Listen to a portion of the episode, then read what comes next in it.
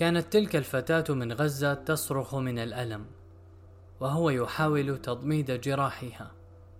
وظلت مع ذلك تسأله يا عم قل لي هذا حلم ولا حقيقة؟ وكان الطبيب عاجزا عن الجواب يحاول أن يهدئها ويقول عم خلينا نوقف النزيف أولا.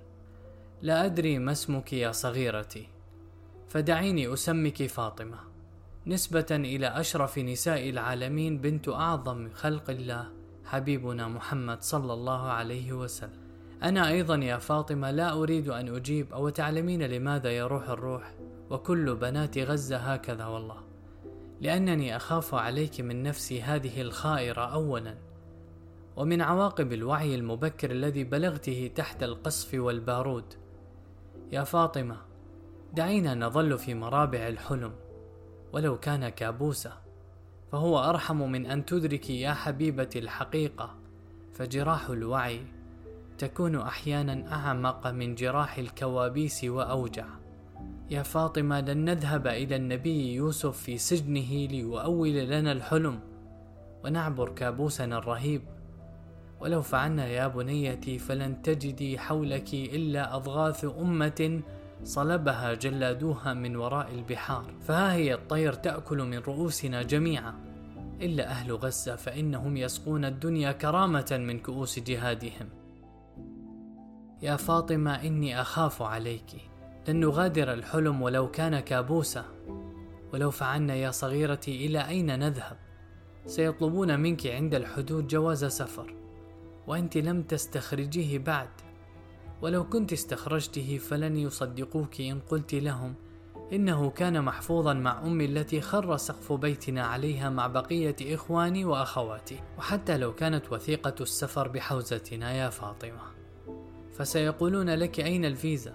فمن هو مثلك محرمة عليه بلاد العرب؟ حلال لغيره ولو كانوا ممن هدموا الدار فوق رؤوسنا. عصية عليه وحده حدودها. مشاع لغيره من بيض البشرة وزرق العيون. آه يا فاطمة لو كانت أمك على قيد الحياة لقصت عليك بعض قصص آلامنا على حدود العرب وعلى دروبهم. كم من مرة يتعين على الواحد منا أن ينزل متاعه للتفتيش ويحمله ولن يمر إلا من بعد إتاوة يدفعها. نحن يا فاطمة ماخوذون عند بني جلدتنا بالشبهة دائما. يصفوننا أحيانا بأننا مقطعون لا تؤمن جوانبنا. فنسأل ونستجوب ونرد على أعقابنا. فكم من أسرة منا جابت مطارات العالم فلم تجد بابا عربيا تدخل منه فاستقبلتها ديار الحرب بعد أن رفضتها ديار الإسلام. سيعلم حراس البوابات غدا يا فاطمة. من هم الذين تقطعت بهم السبل في عالم لا يرحم إلا الأقوياء الأحرار.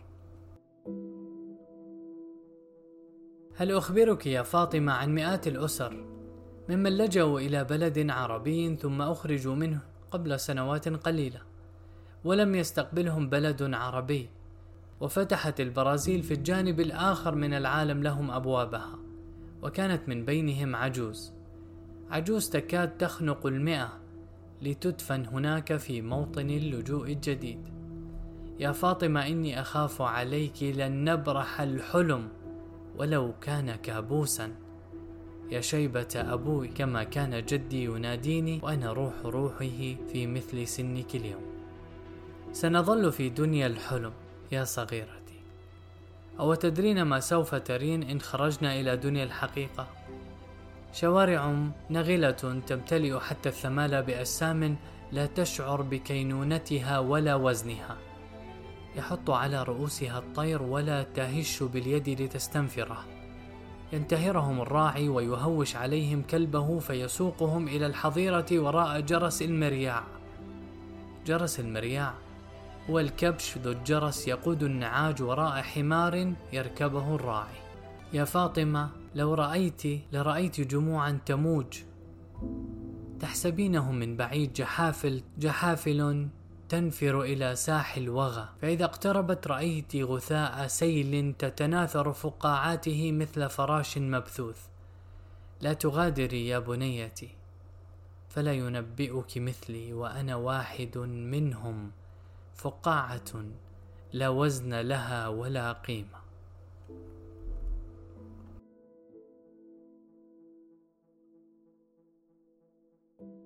يا فاطمة إني أخاف عليك. الكابوس الذي تبحثين عن تأويل له أرحم مما ستجدينه في بلدان من كنا نظن أنهم منا ونحن منهم. وما يضمره كبراؤهم تجاه غزة ذلك أعظم وأحط وهم يستعجلون فناء غزة ومجاهديها. طلبت غزة في محنتها قليلا من زاد وماء فجاءتها منهم أكفان وشيء من متاع قليل. وهذه لم تدخل إلا من بعد إذن من سادتهم في الكيان. أتدرين يا صغيرتي ما قيمة كل من يرتقون شهداء من أطفال غزة ونسائها وشيوخها؟ أو يجرحون مثلك في نظر هذا الغثاء؟ فيلم قصير. هو فيلم قصير على المنصات كالذي شاهدتك فيه تسألين عن الحلم وتحاولين عبوره إلى الحقيقة. نتبادله ونتصنع الحزن. ونشيد بصمود أهل غزة ونكتب كما أفعل الآن. وندعو وكفى. بانتظار فيلم آخر. وحتى لو كان هذا الفيلم الآخر لحظة هدم الأقصى لا قدر الله. سينتظرون فيلما آخر يصور ما هو أعظم وأكثر هولا. لا تسأليني يا فاطمة تأويلا من يوسف حتى يأتي زمن يستبدل فيه الغثاء بمن يجاهدون. ويغاثون.